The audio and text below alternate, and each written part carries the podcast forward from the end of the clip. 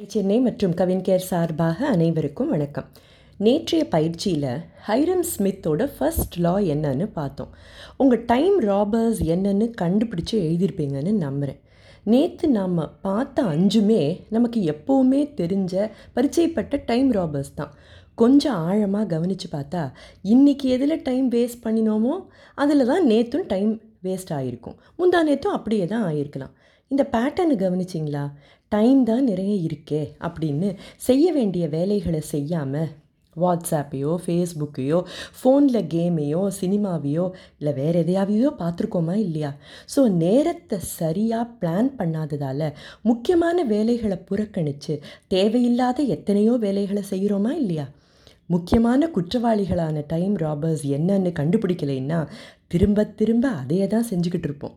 So நேற்று இவைகளை கண்டுபிடிச்சதால் எதை செய்யக்கூடாதுங்கிற தெளிவு கிடைச்சிருக்கோன்னு நம்புகிறேன் இரண்டாவது law your governing values are your foundation of personal fulfilment உங்கள் கவர்னிங் வேல்யூஸ் உங்கள் வாழ்க்கையோட கொள்கைகள் தான் உங்கள் தனிப்பட்ட மகிழ்ச்சிக்கும் நிறைவுக்கும் அடித்தளமாக அமையும். இதுதான் இரண்டாவது லா ஏற்கனவே உங்களோட கவர்னிங் வேல்யூஸ் எப்படி போடணுங்கிற பயிற்சியை செஞ்சதால் இதை பற்றின புரிதல் உங்களுக்கு நிச்சயமாக இருக்கும். இன்றைக்கி திரும்ப உங்கள் கவர்னிங் வேல்யூஸ் லிஸ்ட்டை திருப்பி பாருங்கள் இதுதான் உங்கள் கவர்னிங் வேல்யூஸாக இருக்கணும்னு யாரும் சொல்ல முடியாது. அது ஒரு தனிப்பட்ட விஷயம் ஒவ்வொருவருக்கும் வேறுபடும். இப்போ நமக்கு ஒரு புரிதல் அதை பற்றி நிச்சயம் கிடச்சிருக்கு இல்லையா? உங்கள் லிஸ்ட்டை எடுத்து ஒவ்வொரு வேல்யூக்கும் உங்களுக்கு என்ன அர்த்தத்தை கொடுக்கும் அப்படின்னு ஒரு ரெண்டு மூணு சென்டென்ஸ் எழுதுறீங்களா? உதாரணத்துக்கு நான் ஒரு சிறந்த அப்பா அல்லது அம்மாவாக இருக்கிறேன். இதை நான் என் குழந்தைகளுடன் போதிய நேரம் செலவழித்து அவர்களுடைய தேவைகளை பூர்த்தி செய்கிறேன். அவர்களுடைய தன்னம்பிக்கையை வளர்த்து அவர்களுடைய தனித்துவமான ஆற்றலை வெளியே கொண்டு வருகிறேன். இது ஒரு உதாரணம்தான். உங்களுக்கு எது சரியோ அதை எழுதுங்க. இன்னொரு உதாரணத்தை பார்ப்போமா?